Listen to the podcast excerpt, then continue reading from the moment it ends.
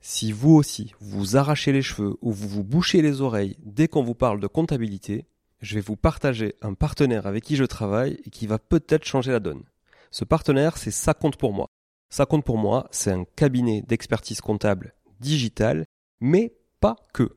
Pas full digital. C'est un cabinet sur lequel vous avez un accès à un conseiller dédié, un comptable, un expert comptable dédié qui va vraiment vous accompagner de A à Z dans toute la constitution de votre société, mais aussi toute sa gestion, bien évidemment, de la comptabilité, du juridique, du social, du fiscal.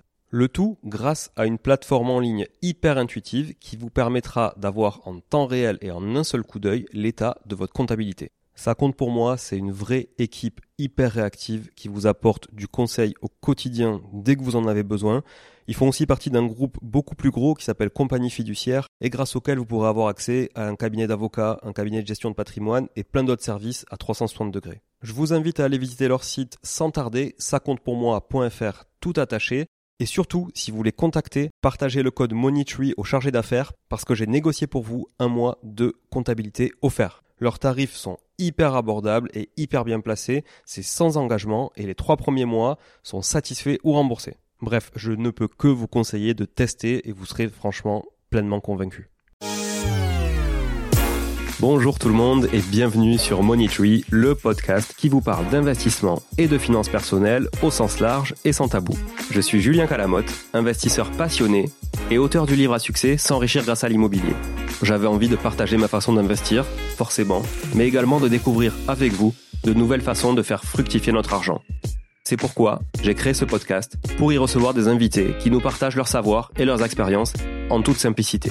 J'espère sincèrement que les échanges que je vais avoir avec l'invité du jour vont permettre d'enrichir vos connaissances autant que les miennes. Je vous souhaite une excellente écoute. Bonjour à tous, euh, bienvenue sur cet épisode de Money Tree. Aujourd'hui, j'ai euh, encore une fois le plaisir de recevoir un invité qui va nous parler d'un sujet euh, assez sympa et sexy aujourd'hui. donc, on va pas parler d'immobilier, parce qu'on parle souvent d'immobilier sur ce podcast, mais on va parler de vin. Donc, je pense que ça parle à, pas mal de monde, tout ça. Et, et donc, je vais vous laisser en compagnie de Philippe Ménadier. Salut Philippe. Salut Julien. Comment vas-tu aujourd'hui? Très bien. Le temps est beau, la température remonte, les clients sont là. C'est vrai, c'est vrai, c'est vrai qu'il fait super beau euh, depuis depuis deux trois jours. Alors euh, oui, c'est vrai, on est encore à Toulouse. souvent, on est à Toulouse parce que ben voilà, je suis toulousain, donc désolé pour pour ceux qui nous écoutent et qui sont pas toulousains, mais on est encore à Toulouse parce qu'il y a de belles choses à faire. Et on est euh, surtout, Philippe nous accueille dans un très bel endroit. On est dans une belle cave voûtée comme j'aime. Pour ceux qui me suivent sur les réseaux sociaux, j'en partage souvent euh, dans, mes biens. Euh, des caves voûtées en briques foraines, typiques de Toulouse. Et on est dans un bar à vin. Philippe, est-ce que tu peux nous expliquer où on est? Alors ici, on est au 5 Wine Bar. 5 parce que c'est le numéro de la rue. Et Wine Bar pour inviter nos amis français et étrangers à comprendre de quoi il s'agit. Donc c'est une adresse relativement connue à Toulouse depuis une dizaine d'années. On va fêter les 10 ans cette année d'ailleurs. Donc euh, ça s'appelait le numéro 5 et ça s'appelle désormais le 5 Wine Bar, voilà. Ok. J'ai toujours hésité, effectivement, le 5, le numéro 5. Le, 5, le, wine. Ok. bon. Bon, il a, il a, euh, ce bar à vin, il a, il a très bonne presse et c'est aussi pour ça que je me suis permis de, de, de te contacter puisque vous avez été élu à plusieurs fois meilleur bar à vin du monde. Là, on parle pas de Toulouse, on parle pas de la France, on parle pas de l'Europe, on parle du monde. Euh, donc, est-ce que tu peux euh, nous, nous dire euh, un petit peu qu'est-ce qui fait justement le succès de ce bar à vin aujourd'hui? Alors, ceux qui nous donnent ces prix, d'abord, sont des magazines spécialisés dans le vin qui ont, qui ont une très grande renommée. Il y a, en gros, il y en a trois il y en a un français qui s'appelle Terre de Vin, un londonien qui s'appelle The World of Fine Wine, qui doit être le plus haut de gamme et voilà. Et il y en a un à New York, Wine Spectator. Okay. Et donc ils font chaque année leur euh, sélection, des bars à vin, des restaurants, des caves à vin, des voilà. Et dans la partie bar à vin, effectivement, on a été euh, plusieurs fois numéro un européen, puis numéro un euh, mondiaux. Leur critère, euh, essentiellement, c'est le nombre de références qu'on propose, d'une part, et ensuite le fait qu'on les propose au verre, ce qui est hmm. notre spécificité ici. On a des machines œnomatiques, hein, qui sont des, comme des distributeurs de vin, qui permettent de goûter les grands crus au centilitre, ce qui fait moins cher que d'acheter une bouteille pour ceux qui peuvent pas ou ne veulent pas s'offrir ce type de, de bouteille. Et ça permet de goûter beaucoup de choses pour euh, suivre un repas ou bien pour se fabriquer une petite dégustation personnelle et se faire une idée. Donc c'est sur ces critères-là qu'on est souvent euh, primé. Voilà. Est-ce qu'on les crache ici les vins ou est-ce qu'on les boit? Alors toute l'équipe de sommellerie et moi-même, lorsqu'on goûte, comme euh, maintenant un peu avant l'ouverture, on reçoit beaucoup de monde qui vient nous faire goûter des vins, on crache. Et c'est plus raisonnable. Pour des raisons de volume. voilà, de à un moment ça n'irait plus. Ouais. Plus du tout, puisque un, un bon sommelier ici goûte euh, 30 vins différents tous les jours. Ah oui. Euh, et en soirée, bien sûr, on fait comme on veut. Il y a des crachoirs disponibles, mais on, on boit. La plupart des clients euh, souhaitent déguster intégralement le vin. Ils ont bien raison. Ok, très bien. C'est un bon, un bon tour d'horizon du, du bar à vin, en tout cas du 5 ici. Est-ce que toi, tu peux nous en dire un petit peu plus sur ton parcours? Qu'est-ce qui t'a amené à, à- à racheter cette, ce... Oui, tout à fait. Je l'ai racheté il y a presque 4 ans. Et donc, à l'origine, moi, j'ai une formation école de commerce. hein, j'ai fait HEC. Euh, j'ai travaillé deux fois 10 ans dans des grosses boîtes. Une fois, c'était une, une dizaine d'années Peugeot et une dizaine d'années Kiloutou, des fonctions commerce, marketing, management, jusqu'à être directeur régional de Kiloutou à Toulouse. C'est comme ça que je suis descendu habiter à Toulouse il y a une douzaine d'années. J'y avais des origines, mais j'y avais jamais habité. Je suis issu d'une famille euh, à la fois tarnaise et, et de Perpignan, donc c'est pas mal dans le sud. Ouais. Mes parents ont dû se rencontrer à Toulouse d'ailleurs, je pense. Donc voilà, Ok. ravi d'être à Toulouse et une reconversion il y a 6 ou 7 ans dans le terroir et la gastronomie, parce que j'aime ça. J'étais déjà un peu dans le vin dans, dans ma famille à Gaillac, qui avait un grand négociant en vin dans les années 80 euh, à peu près. Et voilà, donc j'ai saisi l'opportunité ici parce que j'habite le quartier et je venais d'ailleurs comme client un petit peu. Et j'ai saisi cette opportunité, je voulais être à mon compte d'une part et avoir quelque chose de, de haut de gamme ou d'assez haut de gamme. Voilà. Et c'était à vendre Ou pas du tout Tout à fait, c'était Ouais. à vendre parce qu'en fait le, le fondateur et, et ancien propriétaire, il est à Mazamet maintenant et il a un restaurant qui devrait pas tarder à avoir des récompenses de type étoile, D'accord. je pense, vu son niveau. Super. Bah, ce soir, je vais dîner chez Michel Saran d'ailleurs, tu vois. Donc, euh, Voilà, fait eh ben, ça fait écho. ce serait un suiveur étoiles. de Michel Saran, parce que je serais pas étonné qu'il ait une étoile. euh, Voilà, Bon, ouais, super. de Mazamet. Ok. Bon, donc il a bien rebondi. Il avait vraiment un vrai projet derrière. En quoi. fait, c'est l'œnologie d'abord chez lui, et ensuite la gastronomie. Il est devenu chef euh, autodidacte. Moi, je ne suis euh, ni grand chef ni euh, grand sommelier, mais j'aime les deux, et je suis plutôt parti de la gastronomie pour aller plus vers le vin ces derniers temps. Donc là, tu t'es entouré de compétences, euh, du coup. Absolument, on garde l'équipe euh, d'origine, Ouais. on forme les gens. euh, on a gardé le, le premier sommelier que, que j'ai, qui est chef sommelier, il a été formé ici. On a des apprentis, on les conserve. Voilà, donc euh, l'idée c'est de, de capitaliser sur des, des, des compétences, euh, mais qu'on qu'on connaît bien, locales. Et, Ok. en, et en cuisine, deux jeunes chefs qui ont roulé leur boss dans tout euh, Toulouse, euh, d'ailleurs chez Saran en particulier. euh, Ok. Voilà, donc ils, sa- ils savent faire des petites choses sympathiques, sans que ça soit un grand menu gastronomique, c'est bistronomique et de qualité. Oui, on est là pour le vin avant tout et on peut se restaurer euh, aussi également, c'est ça? Exactement. Bon, si vous venez à Toulouse, en tout cas, pour tous ceux qui nous écoutent et qui sont pas d'ici, bah, passez euh, aux 5 rue de la Bourse. On est en plein centre-ville. Et, euh, et pour ceux qui sont d'ici, si vous ne connaissez pas le, le, le, le wine bar, c'est le moment de, de venir au 5. Euh, donc ce podcast, comme je te le disais, Philippe, il traite euh, d'investissement et de finances personnelles. Donc on a des, des gens qui sont très intéressés, et qui nous écoutent sur euh, comment investir leur argent, euh, quoi faire de leur épargne. Et il y a un sujet que je voulais vraiment traiter, c'était investir dans le vin parce que pour que je le précise, toi tu le sais, mais que je le précise aux auditeurs, je n'y connais absolument rien en vin. Donc euh, je suis vraiment un novice et euh, je pense que je suis la, très, la bonne personne là aujourd'hui pour démocratiser ça avec toi parce que je vais vraiment te poser des questions de noob complet. Euh, donc alors, déjà, comment on peut investir dans le vin aujourd'hui? C'est quoi qui s'offre à nous pour investir dans le vin? Alors c'est un marché qui a considérablement progressé, qui s'est ouvert dans le monde entier, euh, avec une variété d'acteurs qui est euh, devenue gigantesque, donc c'est foisonnant. C'est sans doute assez difficile de s'y retrouver lorsqu'on n'est pas professionnel ou quand on débute. Alors clairement, euh, pour réussir un investissement dans le vin, c'est c'est pas toujours évident, euh, sans doute parce que pour beaucoup de choses, les places sont déjà bien prises. Si je remonte un peu dans le temps, il y a une vingtaine d'années, euh, il y a eu la grande mode des des primeurs, euh, des grands Bordeaux. Euh, ça, ça marche encore un peu, mais les prix sont devenus totalement euh, cinglés, inabordables. Primeur, c'était quoi du coup au Alors, départ un le primeur, Le, le voilà, les- le primeur, c'est vous êtes au mois de septembre à Bordeaux, vous récoltez du, du raisin, vous en faites du vin dans les semaines et les mois qui suivent, et dès le printemps suivant, on vous vend les futures bouteilles qui ne seront mises en, en bouteille justement qu'un an ou deux ou trois après. D'accord. Ça permettait pour des jeunes cadres dynamiques, comme j'étais moi-même il y a 20 ans, euh, d'acheter du vin pas trop trop cher et, et de taper dans les grands crus. Typiquement, acheter les vins des années de naissance de vos enfants, Ouais, par ok. exemple, ou de vos petits-enfants. Pour vous donner une idée de tarif, euh, on achetait du Lafite Rothschild ou des vins comme ça à 80 euros de- hors taxe en primeur en l'an 2000 ou en 2002 ou 2003. Aujourd'hui, la même bouteille en primeur, on l'achète euh, 600, 700 euros, quoi. Ok. Donc c'est vraiment pour des gens qui ont les reins solides, d'une part, et d'autre part, euh, le, le- le multiple de retour sur investissement va pas être euh, tout à fait le même. Ouais. Voilà. Donc il y a tout ce côté très grand cru, à part si on veut vraiment se faire plaisir en ayant euh, un horizon lointain, en se disant dans 20 ans j'en j'en ai acheté deux, j'en revends une et je bois l'autre en famille pour les 20 ans du petit. C'est difficile de, de réussir sur ce créneau-là, à mon avis. Ok. Les autres choix, du coup, qui s'offrent Alors les autres choix, euh, je pense que pour investir dans le vin, il faut aimer le vin, Hmm. il faut aimer le- la bouteille qu'on goûte, croire au vigneron. Évidemment, euh, si c'est pour garder et investir, il faut avoir un espoir euh, que le- la personne continue à être vigneronne ou que la, la suite soit assurée si c'est une personne d'un certain âge.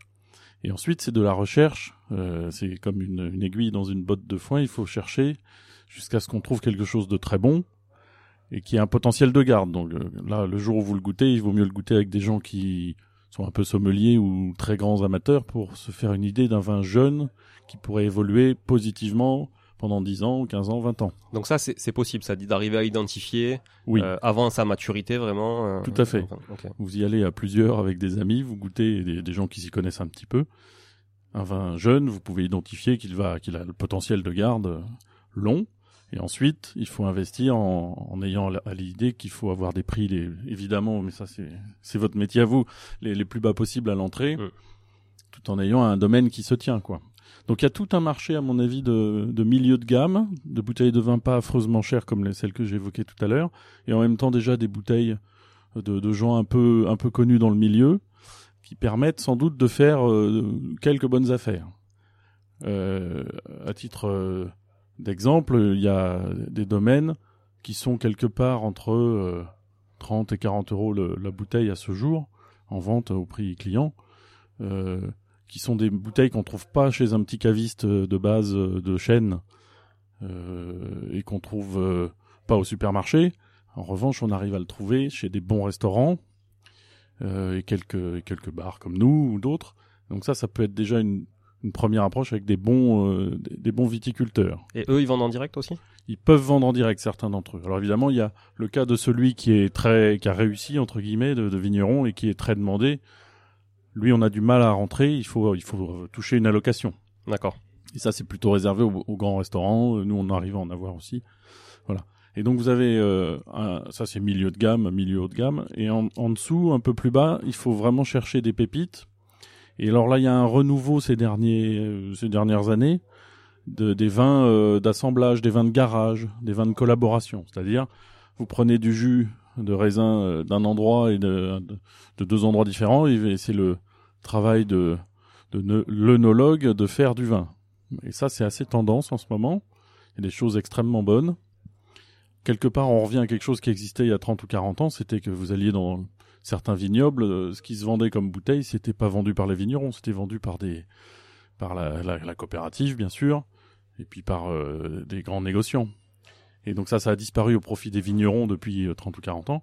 Et là, c'est peut-être un peu en train de revenir le, le côté vin de... Oui, on dit, on, vit- on dit vin de collaboration.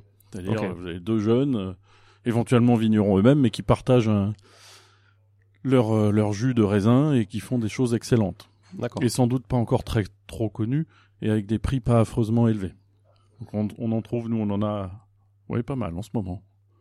On a un truc qui s'appelle 78, le, le nombre, parce que c'est fait avec du raisin, du jus de raisin de 66 et du 12, donc des Pyrénées-Orientales et de l'Aveyron. D'accord. Ok. Les deux jeunes se connaissent et ils ont mélangé ça, mais avec raffinement, et donc c'est très très bon. Et eux, ils trouvent leur intérêt aussi, du coup, à, Oui, à- à tout à faire fait. ça économiquement parlant Oui, Ouais. ils arrivent à, ils vendent pas, c'est pas des vins très bas de gamme, hein, c'est des vins déjà un petit peu de, de bon niveau de prix, une quoi vingtaine d'euros, une vingtaine d'euros, une vingtaine d'euros trentaine la d'euros. bouteille, ouais. ouais. Entre 15 et 30. parce que c'est quoi justement les, les, les, gammes de prix euh, des, des, bouteilles qui pourraient être considérées comme des bons investissements dans le vin, par exemple? Bah, il faut, à mon avis, si vous achetez des vins au-dessus de 100 euros, il faut pas, à, part, à part si vous achetez, si vous arrivez à mettre la main sur un très très grand cru et dans une excellente année, à mon avis, il faut pas chercher des vins euh, affreusement chers à l'unité. Euh, comme je vous disais tout à l'heure, si vous voulez un Pétrus pour dire que vous en avez goûté un ou que vous voulez l'offrir aux 20 ans de, vos enfants, euh, oui, mais pour des investisseurs, non, ce serait plus raisonnable et sans doute payant en multiples de, commencer avec des vins dans des gammes moyennes. 15 à 15 à 50 et un petit peu entre 50 et 100 pour ceux qui veulent vraiment se faire plaisir. Et où on peut mettre un peu de quantité en face quoi Voilà, après ça dépend exactement de vos quantités. Le problème aussi c'est pour un investisseur, c'est le saupoudrage ou au contraire d'être focus sur certaines euh, bouteilles. Si vous pouvez mettre 48 euh, bouteilles d'un vin dont on est à peu près sûr qu'il va être bon, c'est bien. Hmm. Tout le monde ne peut pas et comme vous voulez sans doute diversifier un peu, bah, il faut faire attention de ne pas faire deux bouteilles de, de 24 euh, types différents de, de vignobles. Ce serait un peu difficile à suivre d'abord. Et puis, euh, ce serait dommage s'il y en avait beaucoup qui étaient pas bons. Voilà. Ok. Donc si, si je si je comprends bien, tu, tu voilà, tu, tu, suggères plus effectivement de, de, te concentrer sur des choses qui sont plus accessibles plutôt que d'aller sur les trucs un peu connus dont on entend parler, la vente aux enchères de telle telle bouteille, etc. à tel prix. Là, on est vraiment sur quelque chose qui est anecdotique finalement dans, dans le monde du vin. Hein. Oui, ou réservé aux professionnels ou à des gens qui qui font ça sans arrêt, ce qui fait que sur la quantité de, tu parles des enchères, les enchères, c'est un peu ça, c'est en faire une, euh, bon, euh, oui, vous aurez un, prix peut-être intéressant, sans, sans d'ailleurs avoir de certitude sur la façon dont le vin a été conservé euh, avant qu'il soit vendu aux enchères. Mais donc vous aurez, au bout d'un moment, c'est un peu risqué de, de faire par le, les ventes aux enchères. Donc il vaut mieux. Enfin, moi, je j'en fais rarement. J'en fais un tout petit peu, mais c'est rare. Ok. Mais c'est quoi, du coup, les, hum, les contraintes de conservation, de conservation justement d'un vin euh, dans lequel on veut, qu'on veut conserver, mais alors qu'on veut conserver évidemment pour le boire plus tard à maturité, mais aussi qu'on veut conserver éventuellement pour le, pour le revendre alors oui, bon, il y a, maintenant beaucoup de choses qui se font sans doute pour euh, éviter les mauvaises surprises. Mais euh, le mieux, c'est quand ça reste la cave, un peu, un peu comme la cave toulousaine, mais pas fréquentée comme ici, c'est-à-dire fermée, celle où nous on met nos vins. Euh, stabilité des températures euh, et de l'hygrométrie. C'est quoi des bonnes températures euh, oh, bah, Il faudrait pas que ça monte au-dessus de 16-17 en plein été, vous voyez. Ouais, c'est pas facile d'ailleurs à trouver. Ouais. Et avec un taux d'humidité oh, Il faut qu'il soit à 60. Ok. Nous, nous, on a une cave qui est bien enterrée, assez profonde. La température monte pas. Ouais, elle doit être à 17-18 au, au, pire l'été. cet été, quoi. Et l'hygrométrie, euh, elle, a dû monter une fois de temps en temps un peu haut, quoi. Donc faire attention aux étiquettes. Euh, Mais là, c'est une régulation naturelle. Bah, si vous l'avez, c'est formidable. C'est ça, à mon sens, c'est le mieux. Ensuite, vous avez des systèmes. C'est pour ça que je disais qu'il y a beaucoup de choses. Il y a des, évidemment des, des frigos de conservation euh, de toutes les tailles et de, mais ça devient, ça, ça rajoute un coût mmh. assez élevé à l'investissement. Si vous comptez ça dans votre investissement, ben, ça diminue d'autant le, le retour. ok. Bon, si je comprends bien, ça reste quand même finalement un domaine d'investissement pour passionnés. Oui, à mon sens, quelqu'un qui viendrait comme ça par hasard, euh, difficile de, réaliser quelque chose de bien. Euh, j'ai entendu parler de d'investissement dans des domaines, tu vois, dans, vraiment euh, dans, des vignobles. J'achète une partie finalement du un peu du business du, de la personne qui produit le vin. Qu'est-ce que tu en penses de ça C'est quoi les possibilités? Alors, j'ai vu passer aussi beaucoup de choses avec des gens qui proposent d'acheter euh, un pied à chaque fois de vigne. Euh, oui, c'est vrai que ça peut se matérialiser comme ça. C'est matériel. Ça, c'est pas mal à la limite. On, le voit même pour d'autres choses comme la truffe, par exemple. Vous achetez un chêne euh, mmh. truffier et sa future production. Alors, on voit bien que c'est un peu risqué. Il n'y a pas d'année sans qu'il y ait la grêle ou le froid, etc. Et puis les, les sécheresses maintenant. Donc, c'est assez risqué. Euh, ce qui est sympathique, c'est si vous avez euh, le contact direct avec le vigneron et que c'est pas une plateforme euh, trop éloignée du terrain, quoi. parce que sinon, je pense que c'est bon, c'est pas mon idéal à moi, quoi. Voilà, je vais le dire comme ça. Ok. Après, les autres types d'investissements, si c'est direct parce que vous connaissez ou vous avez, vous êtes amené à rencontrer un, un vigneron et qui, et qui cherche des investisseurs, ça, ça me paraît pas mal. Mais il faut, vous misez sur quelqu'un et voilà, il y a la prise de risque. Il faut qu'il soit euh, jeune mais déjà expérimenté. Il faut que quand vous revenez dans 20 ans, il soit encore euh, encore sur ce métier en pleine forme et que de, entre temps il ait vendu pas mal de bouteilles et bien apprécié. Donc voilà, c'est mais c'est c'est une belle histoire là par contre. Moi, il faut y passer un peu de temps avant de pouvoir faire l'investissement. C'est peut-être aussi ça une des difficultés pour les gens qui investissent vraiment pas mal dans pas mal de choses. C'est qu'ils n'y arriveront euh, peut-être pas à passer tout le temps qu'il faudrait euh, toute leur journée à ça, sauf si c'est la passion qui les prend. Oui, et puis là, on est, j'ai l'impression qu'on est quand même plus proche du private equity où on va vraiment euh, prendre des parts, une participation dans une société. Euh, oui, alors ça reste des sociétés assez simples, heureusement. Euh, donc, sur en termes de formalisme et de complexité, ça irait. mais c'est voilà, le pari en termes de risque, il est un peu comme le private equity, oui. Ouais, ok. Est-ce que, est-ce que tu, avec le recul que tu as sur, euh, sur, dans le monde du vin, est-ce que tu as vu des changements euh, au niveau justement marketing, communication, dans les différents domaines qui ont fait que un vin qui est pas foncièrement bon en fait euh, pour les, les connaisseurs le devient grâce à son marketing? Eh ben oui, c'est un peu c'est un peu tout le temps ça. Et notre jeu à nous dans un bar à vin de, bonne tenue, comme ici, on essaye en tout cas. Meilleur du monde, plusieurs fois d'affilée, c'est quand même bonne tenue. merci, merci. Mais on essaye, non, mais on essaye d'éviter cet écueil-là. Je vais vous donner un, exemple. Je suis allé euh, il y a deux jours euh, à Paris pour Pro, euh, enfin le, salon des vins Wine Paris, et c'est gigantesque. Et il y a tout. Donc vous avez depuis le vin de supermarché qui est un assemblage sans trop savoir ce qu'il y a dedans, jusqu'aux grands, très grands crus qui sont encore un peu présents, et des tas de nouveaux investisseurs et nouveaux partenaires du, métier. Il y, a, il y a, vraiment de tout, donc c'est difficile de s'y retrouver. C'est extrêmement difficile. Donc voilà. Donc nous, on cherche des vins de bonne tenue. Et après, ben, il y a une tendance que je vois un petit peu en ce moment, c'est les vins. Euh, bon, évidemment, vous en, vous en avez entendu parler, c'est les vins nature ou les vins de garage, on dit. nature, c'est quoi leurs caractéristiques C'est qu'on n'a mis aucun produit chimique euh, dedans, euh, ou quasiment aucun, entre le jus de fruits et, le vin dans la bouteille. Donc ça, c'est, on a de, maintenant à une époque, on disait personne n'en voulait, mais euh, en fait, maintenant, ça c'est assez bien rentré dans les mœurs. Pourquoi personne n'en voulait? Il y a une différence de, goût, de texture? Oui, oui, oui. Euh, comme le vin bio d'ailleurs au début du vin bio. Au début du vin bio, c'était des tout petits vins qui n'avaient pas beaucoup de, de droiture, hein, qui étaient euh, déviants, on dit dans le métier, qui, qui, avaient plein de petits défauts et qui apparaissaient assez vite. Là, euh, ça s'est beaucoup amélioré. Nous, on a, on n'en fait pas spécialement la publicité. Les vignerons, pas toujours non plus d'ailleurs. Ils ont, on, a, on doit avoir 35 ou 40% de la gamme qui est en fait bio. D'accord. Ah C'est juste qu'il y en a qui mettent pas l'écusson bio. Ok. Donc ça, la tendance est assez lourde à mon sens, et on voit que les gens ils y vont de plus en plus. Les, les vignerons sont un peu obligés d'y aller. Mais comme ils font de la qualité, c'est pas du marketing qui aurait fait réussir un mauvais vin. Hmm. Alors pour les vins de nature, là vous avez quand même encore pas mal de vins qui peuvent être déviants et et surtout pour un investisseur, ils sont pas faits pour la garde. Oui. Un, eh vin nature, c'est un vin qu'il faudrait. Enfin, je, je vois pas de cas de vin de très très longue garde en vin nature. Donc c'est très bon parfois, mais il faut le boire euh, dans ces deux ou trois premières années, quoi. D'accord. Est-ce que tu as des, des, des, domaines à nous partager justement euh, qui seraient des alors ça peut être des domaines déjà très connus ou peu connus mais qui seraient on va dire des bons vins à terme. Alors pas forcément d'ailleurs dans le but de d'investir hein, parce que c'est on l'a dit un investissement passion et plaisir.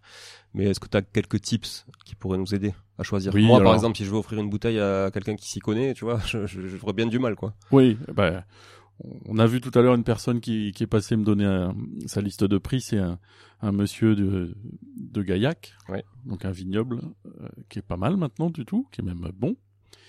C'est monsieur Guérard, donc un, petit domaine familial, euh, coincé euh, entre deux ou trois gros euh, vignerons de Gaillac qui eux, par contre, ont réussi en termes à la fois d'image et de, et de quantité de vin aussi par le passé. Mais lui, il fait des choses assez exceptionnelles. Il a fait le choix de faire du vin de cépage, c'est-à-dire un seul cépage dans la bouteille. Il fait pas d'assemblage. Et ça donne des cuvées dans à peu près toutes qui sont euh, pas très chères et très très bonnes. Et son marketing à lui, c'est plutôt terroir et euh, œnotourisme. Il reste chez lui à Gaillac, sauf une fois de temps en temps à Toulouse. Mhm.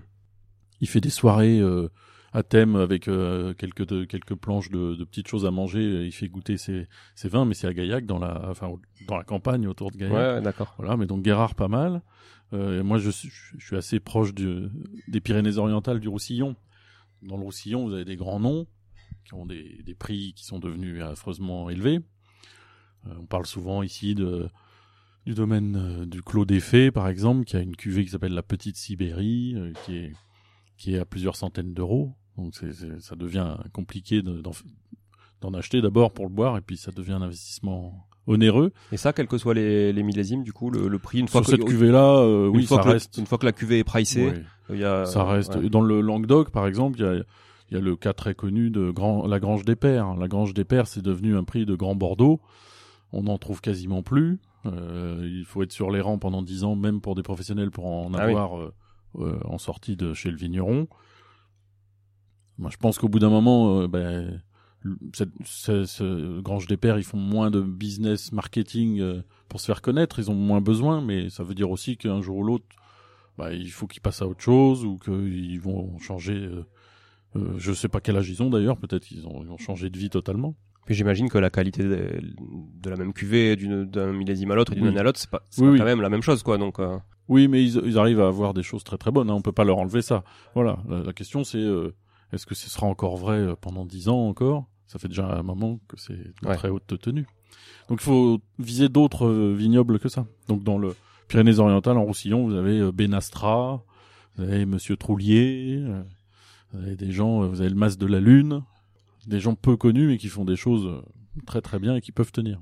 et dans les, dans, dans, dans le clivage euh, bordelais, euh, Bourgogne, par exemple, qu'est-ce que, qu'est-ce qu'on peut trouver? Est-ce que, est-ce que Bordeaux a toujours un peu le, tire un peu le tract le marché ou... Alors, euh, dans le, quand on écoute le monde des affaires et euh, les professionnels du vin, euh, Bordeaux, c'est catastrophique. Ah, ok. C'est-à-dire qu'effectivement, vous avez les grandes maisons dont le nom euh, suffit et, et ils font des très grands vins. Bravo à vous si vous pouvez investir euh, dans quelques bouteilles. On parle de quoi, là, du coup Bah, on, prend- on parle des Ikem, des Cheval Blancs, des, voilà, tous- les grands crus classés de 1855. Là, euh, ça va pour eux, évidemment.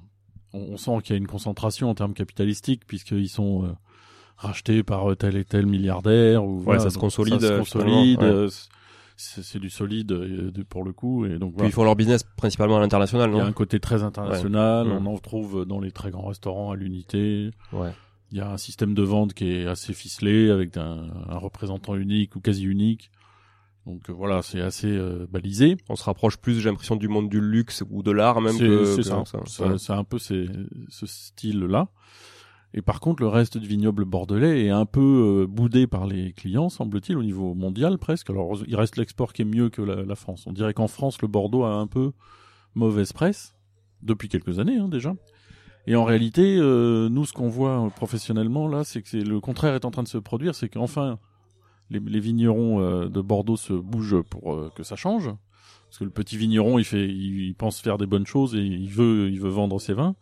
Et en fait, depuis trois ans, quatre ans, maintenant, ça y est, ça redémarre. Mais, mais là, là, on revient à un type de, de relation qui fait qu'il faut chercher euh, le petit producteur presque, comme si c'était un vignoble Ouais, euh, peu connu, comme si on était dans un, dans des nouvelles appellations, alors que évidemment non.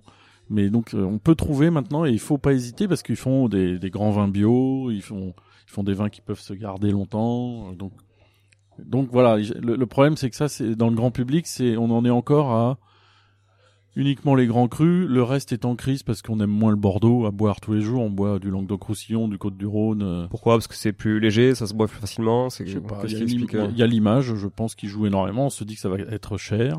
Et, euh, et puis en termes de goût, les gens ont sans doute un goût maintenant pour des vins qui, qui sont typiques euh, du sud, peut-être. Et des cépages, en tout cas, oui, qui sont de- par chez nous, peut-être. Voilà. Et la Bourgogne alors? Alors la Bourgogne, c'est très très bien. Euh, malheureusement, pour avoir un vin qui, qui ait de l'ampleur, de la longueur en bouche, qui soit vraiment au niveau, ça coûtera tout de suite un peu plus cher. Euh, en revanche, eux, en termes commerciaux, ils ont moins souffert que les petits de Bordeaux.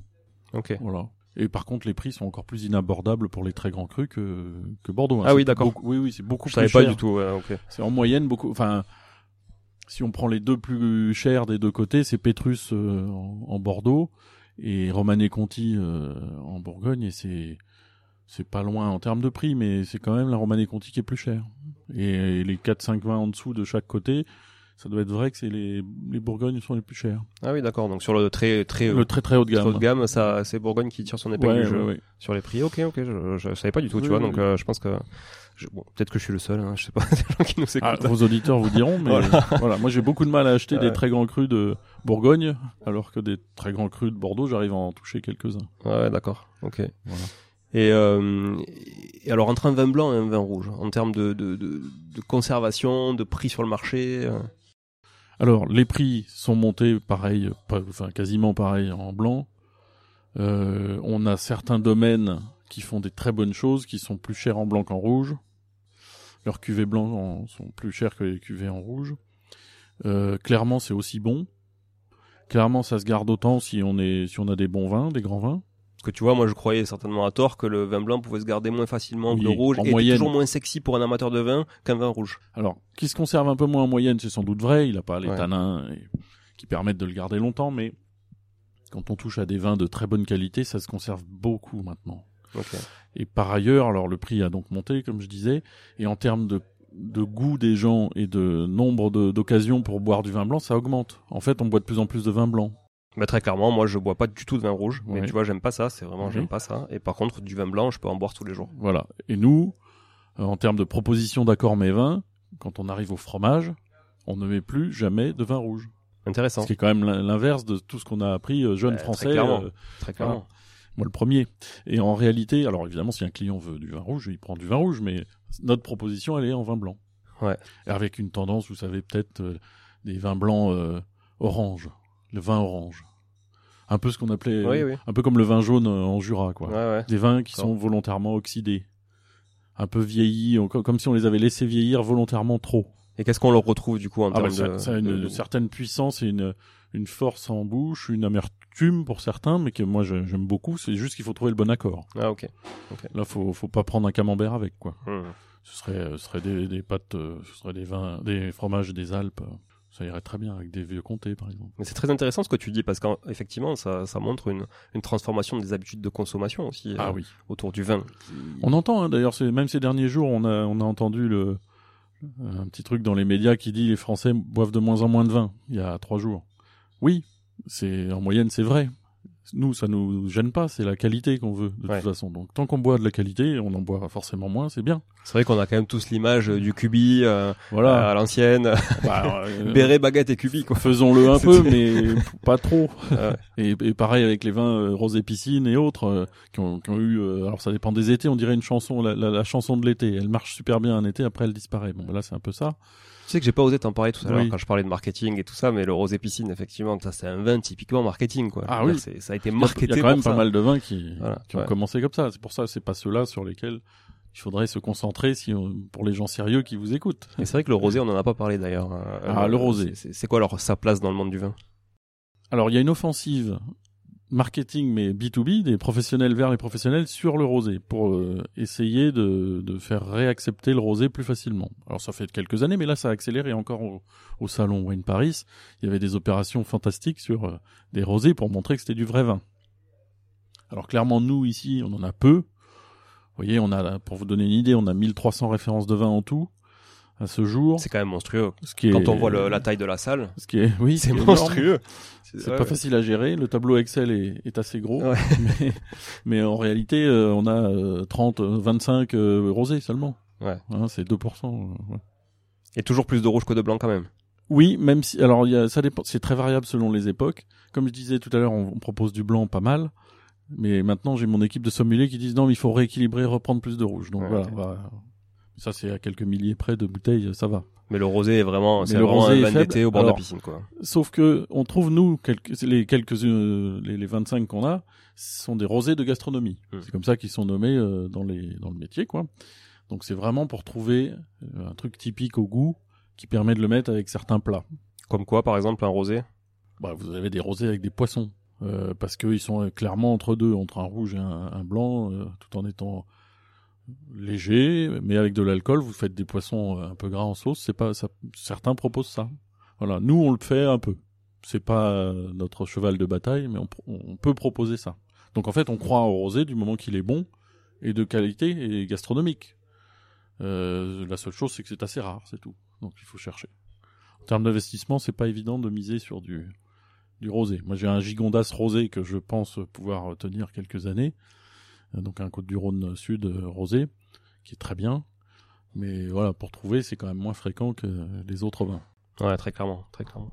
Alors justement, est-ce que tu peux nous, nous donner quelques quelques accords mévins qui seraient intéressants à, à tester pour ceux qui qui, qui, qui connaissent pas forcément justement cet univers? Alors comme je disais tout à l'heure, déjà il faut penser qu'au moment du fromage, vous mettez que du vin blanc. Hum. Alors évidemment, moi j'ai un, un faible. bah, je parlais des vins euh, faits en collaboration. Là, il y a, il y a le vin de, les vins de, messieurs Gagnepin et Risoul qui sont plutôt basés vers euh, Avignon, quoi, le, Rhône Sud, mais qui font des mélanges euh, tout autour de là, hein, des Cévennes, euh, du Languedoc, du Côte-du-Rhône, et Provence et Corse même ils font. Ils ont, un vin blanc ou deux là. Vous, vous prenez ça avec le plus vieux comté possible que vous trouvez. C'est à tomber par terre. Euh, c'est merveilleux.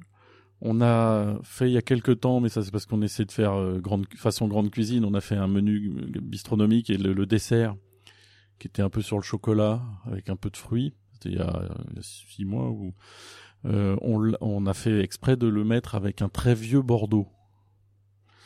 Donc parce que ce vieux Bordeaux, donc il avait 30 ans et c'était un grand cru. Il avait des, notes de cuir, de, sous, de truffes évidemment, de, de sous-bois qui passaient avec le chocolat. Du coup, ça reste fort. hein, Oui, l'ensemble était assez- genre le chocolat. le- L'ensemble ouais. était fort. Mais euh, plutôt que de mettre un vin sucré comme on met souvent avec le chocolat, Ouais, un ouais. bagnoul, ou que Ouais. sais-je, ce qui est très- ce qui passe bien. D'ailleurs, j'ai goûté encore il y a trois jours un ambré de Roussillon euh, avec euh, avec du chocolat, ça passe, c'est c'est divin. Mais là, c'était original. On a, on a testé ça, on était assez fiers de nous. Voilà. Euh, et ensuite, de- de- dans les autres accords mes vins, bon, il faut pour les clients, il faut surtout regarder les grands cépages. Si vous prenez un pinot euh, noir euh, de Bourgogne ou euh, les, assemblages de, cépages de Bordeaux, vous avez les grands classiques qui fonctionnent très bien. Viande en, pigeon, là, on a avait fait il y a quelque temps un pigeon avec un bon Bourgogne. Ça reste solide, quoi, comme comme accord mes vins. Mais là, pour l'instant, on est toujours donc tu, tu parlais effectivement de chez euh, ici, on a on a on, on peut manger du fromage avec du vin blanc, donc ça c'est un peu disruptif hein, par rapport effectivement à ce qui à ce qui se Mais faisait. ça vient, ça vient. Mais mais est-ce qu'on est toujours quand même sur le classique euh, poisson égale vin blanc et viande égale vin rouge? En moyenne, oui.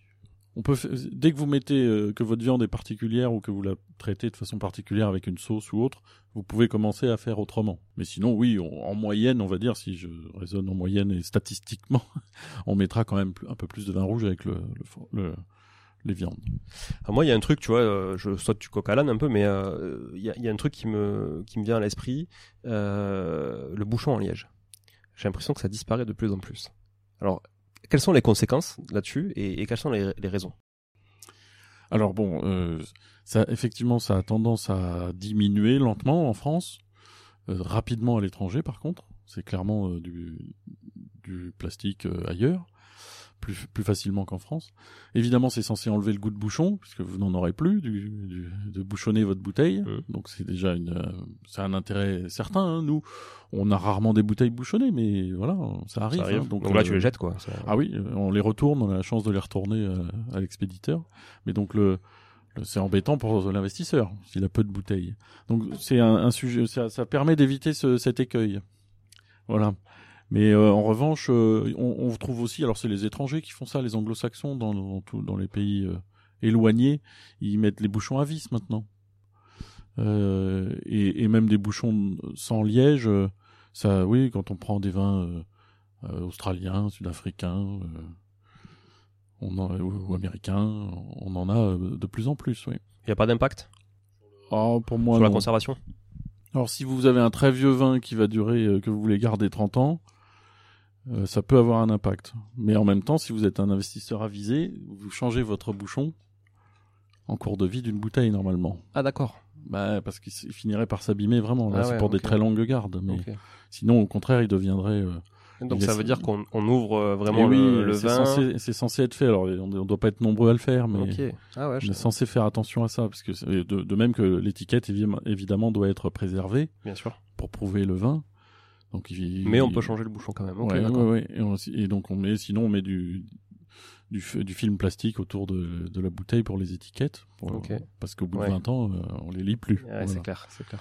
Mais donc voilà, donc le, pour le bouchon, c'est une évolution. euh, moi, moi, j'ai aucun problème aujourd'hui à me dire euh, ce vin est très bon et pourtant j'ai dévissé une un, bouchon en métal ou euh, ouvert un bouchon. Euh, euh, oui, oui, oui. Intéressant parce que moi j'aurais cru le contraire, comme ça je trouvais que c'est On a des très très bons, des très ouais. grands vins de de, bah, de l'Ouest américain, euh, l'Oregon en ce moment par exemple, qui sont comme ça, où tous les vins de, enfin tous les vins, beaucoup de vins de, et, d'ailleurs je, je, conseille hein, comme euh, le territoire à explorer, c'est le un peu le nord de l'Europe, c'est Hmm. magnifique. Ah ouais. Ils ont des très bons vins, l'Allemagne, l'Autriche, la Suisse, Ok. le Budget et la Savoie en France. On monte même un petit peu plus au Danemark là ces temps-ci. Ah ouais. Oui. Mais donc euh, pour ce qui est de l'Allemagne et l'Autriche, c'est c'est délicieux. C'est des cépages qu'on connaît un peu parce que souvent en blanc ils ont du Riesling ou en rouge ils ont du Pinot Noir. Donc on, on les connaît en France aussi, en Alsace et en Bourgogne ou ailleurs d'ailleurs, mais enfin essentiellement là. Et c'est très bien quoi. C'est bon et c'est pas grave qu'ils aient ce, ce bouchon-là. hein. Vous prenez un plaisir dingue. Les vins sont délicieux. C'est intéressant la transition que tu fais parce que c'est une question que je voulais te poser euh, sur sur le vin à l'international parce que bon évidemment le vin français à l'international il n'y a pas de sujet euh, c'est vendeur mais est-ce que les Français se mettent à consommer de plus en plus de vins étrangers? Alors dire qu'ils en consomment de plus en plus, euh, j'irais enfin, à l'achat en grande surface, je suis pas certain. Je- En même temps, je suis pas spécialiste de la grande distribution de, de vin. mais est-ce qu'ils sont curieux Mais la curiosité existe, à mon, à mon sens, elle existe dans le CHR, dans le café, hôtel, restaurant. Ouais. Il y a une proposition qui est dans, dans des tas d'établissements, dont le mien, mais qui, qui propose des vins étrangers. Alors quelques cuvées seulement, mais ça suffit à, à découvrir des vins différents. Oui. Qu'est-ce qu'on pourrait identifier là sur des choses proches de chez nous par exemple le Portugal euh, le, le- du, du vin Alors, Ce qui est difficile parfois sur ces pays-là, c'est que, alors c'est variable, mais il y a, il y a des cépages qu'on connaît moins bien. Hmm. Donc, euh, bah, il n'y a, il y a pas de so- 36 solutions, il faudra les goûter et se faire votre idée ou être euh, avec des professionnels comme nos sommeliers qui passe à côté de nous d'ailleurs qui, qui font, vous voyez, la, la mise en place euh, spécifique de nos bouteilles pour que les gens puissent les goûter au verre. Et ouais, ouais, celle-là elle, elle était vide ouais il était Voilà, une bouteille vide, on la remplace. Et ensuite, au- au- jusqu'au centilitre, le, le client pourra goûter. Donc là, Ouais. vous avez plutôt des vins blancs. Il fait une petite manip de nettoyage. Et donc, on voit qu'à côté de lui, il y a du Maury qui est magnifique. Janière, c'est de Loire. On a une cuvée à nous, du, du 5 Wine Bar, qui est, qu'on vend d'ailleurs en ligne, mais qui est un, un, Pic Saint-Loup blanc Sauvignon, plutôt assez, euh, assez haut, euh, élevé en relative altitude, qui est assez puissant pour un vin blanc et ainsi de suite. Hein, des vins, alors c'est plutôt après c'est régional aussi, le Clos Santeil, euh, le- les deux clés. Faut compter à peu près euh, quel tarif au verre là sur ces euh, sur ce self service Vous avez des, des verres à 5 euros, des verres à 6 euros, et le plus bas est à 3,50 pour notre cuvée. Et ensuite vous êtes à, ouais, entre 4 et 7 là. Et alors évidemment on a un vin blanc là-haut qui est un grand Bourgogne blanc qui est plutôt à 30 ou 40 euros le, le verre quoi. ouais ouais donc euh, il y en a pour il y en a pour tout le monde Exactement, c'est un peu l'objet. Ouais. hein. Alors, on, on a beaucoup de grands crus, ce qui permet aux gens de goûter un grand cru une fois dans leur vie pour, pour marquer le coup. Oui. Mais on peut goûter euh, euh, les petits vins dont je parlais tout à l'heure euh, à 3-4 euros, enfin 4 euros, oui, le, le verre maintenant. Et des vins qu'on a découverts et qui sont testés et approuvés. voilà. Bon, très chouette, effectivement. Je vois toute la manip euh, en direct. C'est intéressant. C'est pour ça que j'aime bien tourner les épisodes euh, Ben oui, oui, au, au sein même des, on est ravis. des invités. Euh, donc toutes ces bouteilles ont été un peu goûtées avant. Quand il va remettre la nouvelle, il l'aura ouverte, euh, tester le s'il elle est bouchonnée bien Eh oui. sûr et, et goûter un petit centilitre pour dire bah c'est bon, elle est elle n'est pas déviante ou Alors Et, nous euh, ici on a une spécificité pardon, je, je te coupe, on met euh, des magnums autant que possible. Alors là il y la en a- en pas beaucoup ici mais là il va en mettre un.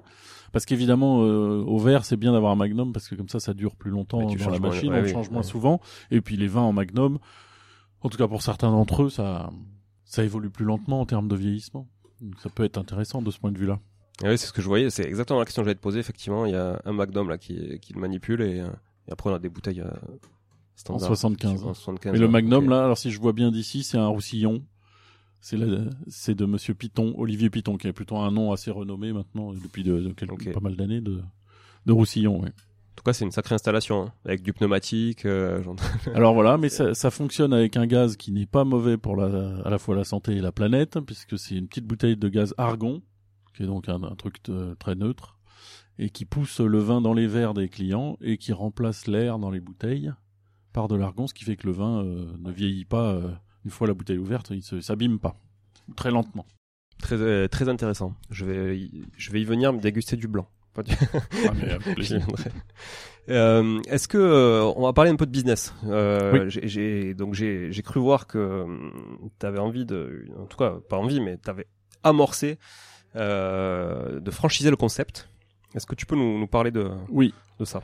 Alors, d'abord, c'était une idée qu'on avait en tête depuis le début, moi, au moment de la reprise, et même l'ancien propriétaire en avait un peu parlé. euh, voilà, c'était évident que, comme ça, ça, ça s'y prête sans doute.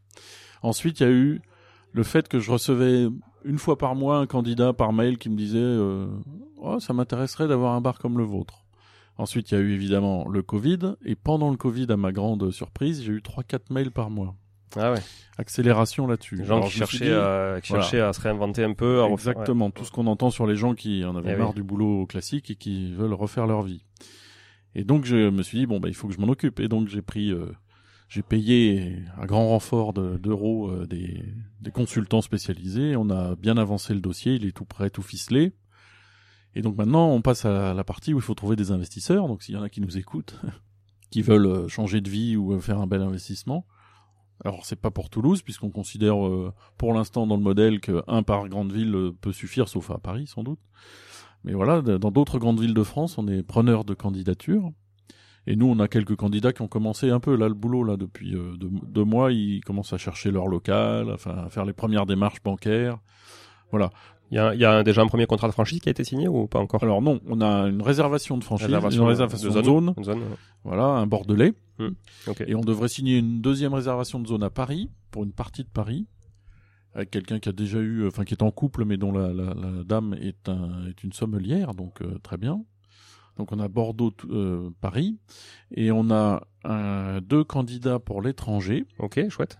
Et là, ça paraît à la fois euh, c'est lointain et fascinant, mais en même temps, ça paraît plus facile vu les conditions de l'argent euh, en France. Et les banques prêtent sans doute un peu moins facilement, etc. Ouais. Voilà. On a des candidats dans des zones euh, comme euh, le Moyen-Orient euh, riche, voilà, et euh, sans doute quelqu'un alors qui est toulousain, mais qui est dans dans un métier proche euh, entre le luxe, les antiquités, les choses comme ça et qui aime le vin et qui veut faire la, la même chose dans une très grande ville, euh, une mégapole euh, sud-est asiatique. Ah oui. Puisqu'il est de là-bas. Voilà. C'est euh, alors il sait pas encore, c'est Bangkok, Singapour, ce type de ville quoi.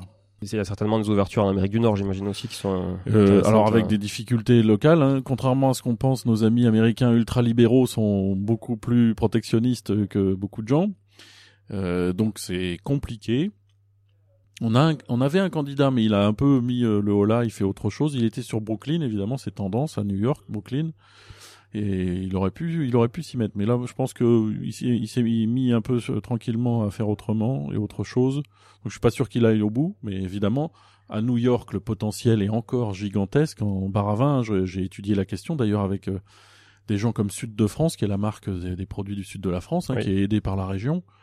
Euh, ils ont ils ont deux petits représentants, euh, enfin pas petits d'ailleurs, mais des, des, des jeunes euh, diplômés qui sont installés à New York et qui aident euh, concrètement les gens. donc j'ai fait les premières démarches pour trouver un local, pour avoir un expert comptable, avoir un agent immobilier euh, dans Manhattan. Ah ouais. Donc ça c'est faisable. Par contre, après pour avoir un prêt bancaire aux États-Unis, ben il faut pas y compter au début. Il Donc, faut venir avec ses sous, propres, ouais. en en venant avec un crédit français. Ouais. Euh, compliqué. Il y a déjà une barrière à l'entrée, ouais. Voilà. Mm. Et des prix, euh, tout est évidemment affreusement cher. Il y a même le personnel dont on dit que c'est un peu moins coûteux que chez nous, c'est moyennement vrai. Mm. Voilà. Et, euh, et Montréal, qui est souvent une première porte d'entrée pour les, les Français qui s'exportent. Alors j'ai des contacts parce que j'ai la- chance d'avoir de bons amis qui viennent, enfin, il y a un an d'y partir euh, pour le boulot. Et par ailleurs, j'ai reçu récemment deux journalistes de Montréal, de Québec même, de Québecville, euh, qui sont dans le vin. Et j'ai un autre contact qui est un viticulteur. Il y a un type qui fait du vin, euh, alors qui, qui laisse, euh, il laisse euh, geler les, les, les, le raisin. Mais donc c'est des vins qu'on, qui se font Des vins de en glace, a- voilà, des vins de glace qui ouais. font un peu dans, dans l'est de la France ou en Allemagne. Ouais. Et euh, donc, euh, alors c'est situé. euh, ma géographie est pas parfaite du, du Québec, mais c'est au sud-ouest de Montréal quand on va vers euh, quand on va vers le Canada, mais hors euh, quand on va vers les Grands Lacs, quoi. Ouais, ouais, d'accord. Ok. Voilà, Moi, j'ai vécu 5 ans à Montréal, Ah bon, donc je voilà. connais bien le sujet. exactement. Mais- Et donc c'est ouais. tout à fait faisable effectivement. Et le vin, en plus, là-bas, étant quand même euh, beaucoup moins démocratisé, dans le sens où tu, tu dois l'acheter à la SAQ, qui est un organisme Exactement, d'État, c'est l'organisme d'État. très ouais. taxé et autres. Donc c'est vrai que peut-être que les gens ont quand même, ont quand même un accès moins facile. Donc euh, peut-être leur mettre. euh, D'ailleurs, Les les, restos là-bas ont des concepts apportez votre vin. Oui. Donc euh, puisque ça leur coûte peut-être trop cher aussi au restaurant des fois d'avoir une carte de vin. Ouais, Il y a plein de, Euh, de choses liées à- aux taxes d'une part et à la- au type de distribution d'autre part qui font que même aux États-Unis c'est un peu compliqué puisque a priori on peut pas importer aux États-Unis facilement beaucoup de vin et en même temps beaucoup de produits du terroir. euh. Donc il faut choisir l'un des deux, il faut avoir une autre société qui fait l'autre partie. Il y a des, des taxes quand même. Bon, en tout cas, plein de, de projets. Plein de projets, ça c'est, c'est chouette. Euh, Philippe, du coup, si des gens nous écoutent, euh, qui ont envie d'une reconversion, amateurs de vin, passionnés par le vin, euh, ben, peut-être que à la place d'ouvrir une cave, vous pouvez euh, ouvrir aussi un bar à vin. Un wine bar, exactement. Un wine bar, ouais, tout à fait. Bon, 1320 à la carte, ça doit faire quand même un sacré budget d'implantation. Dans, précisément, on, on, ne demande pas ça dans le, le concept. Le concept qu'on a écrit, c'est 500. Ok. 250 au début, et au bout d'un an, un an et demi, 500. Mais t'as combien de, du coup, euh, pour démarrer de bouteilles en stock de, de... Ah bah, si vous avez 250 cuvées différentes et que vous prenez, on va dire, en moyenne, 6, 6 bouteilles de chaque, ça fait 1500 bouteilles. Ouais, ok. Et comme c'est des vins pas très chers à l'achat, hein, on parle de, d'un truc qui est faisable euh, pour 20 000 ou 30 000 euros. De stock. De stock de départ. Ce qui est pas affreux non plus. Ok, ok. C'est un investissement, mais pas gigantesque. Bon, très chouette. Si je décide de que je prends le temps de réactiver mon podcast sur les voies de la franchise, parce que pour ceux Et qui le savent on en reparlera volontiers. Voilà. J'ai un autre podcast qui s'appelle Les voies de la franchise, sur lequel je reçois bah, tout, tout plein d'acteurs autour de la franchise. Enfin, je recevais malheureusement. Euh, bah, je serais ravi de refaire un épisode avec toi sur ce, eh ben, volontiers, ce sujet-là précisément. Bon, merci Philippe. Est-ce que tu veux ajouter des, des choses avant qu'on se qu'on se quitte sur cette eh bien, écoutez, euh, ce, sujet passionnant. Je si vous passez par Toulouse, euh, venez nous voir évidemment. On a besoin de vous de toute façon, comme tous les commerçants. Et puis euh, buvez du bon vin si vous pouvez, hein, pour goûter une petite quantité plutôt que des choses en volume. Même si une fois de temps en temps, j'imagine qu'on se fait plaisir, il faut, on peut se faire plaisir avec la qualité. Bah, merci beaucoup pour merci ces, à toi, ces derniers mots. Euh, à très vite tout le monde, merci encore d'être là. Euh, à dimanche pour la prochaine capsule en solo et à mercredi prochain pour l'épisode euh, avec un invité toujours aussi passionnant et n'oubliez pas de laisser un avis évidemment, rédiger un commentaire 5 étoiles sur Apple Podcast, sur Spotify, là où vous le pouvez, parler de cet épisode avec Philippe à tous vos amis amateurs de vin et même pas amateurs de vin mais juste juste amateurs des sujets euh, d'investissement. Euh, en tout cas moi qui suis pas amateur de vin, en tout cas je suis pas né comme ça, euh, ça m'a passionné. Voilà, merci à tous encore euh, d'être là, à très bientôt, ciao ciao. Bon, si vous êtes là, c'est que vous avez écouté jusqu'au bout et a priori, l'épisode vous a plu. Si c'est bien le cas, n'hésitez pas à le partager autour de vous. Notez ce podcast sur Apple Podcast et Spotify en laissant un commentaire 5 étoiles. Je ne vous le répéterai jamais assez, mais c'est grâce à vous que ce podcast vit aujourd'hui et peut continuer de vivre en vous proposant un contenu toujours plus qualitatif. Merci encore. Je vous retrouve très vite sur un nouvel épisode de Money Tree. En attendant, je vous souhaite la meilleure des réussites dans vos projets et un bon enrichissement. À très bientôt.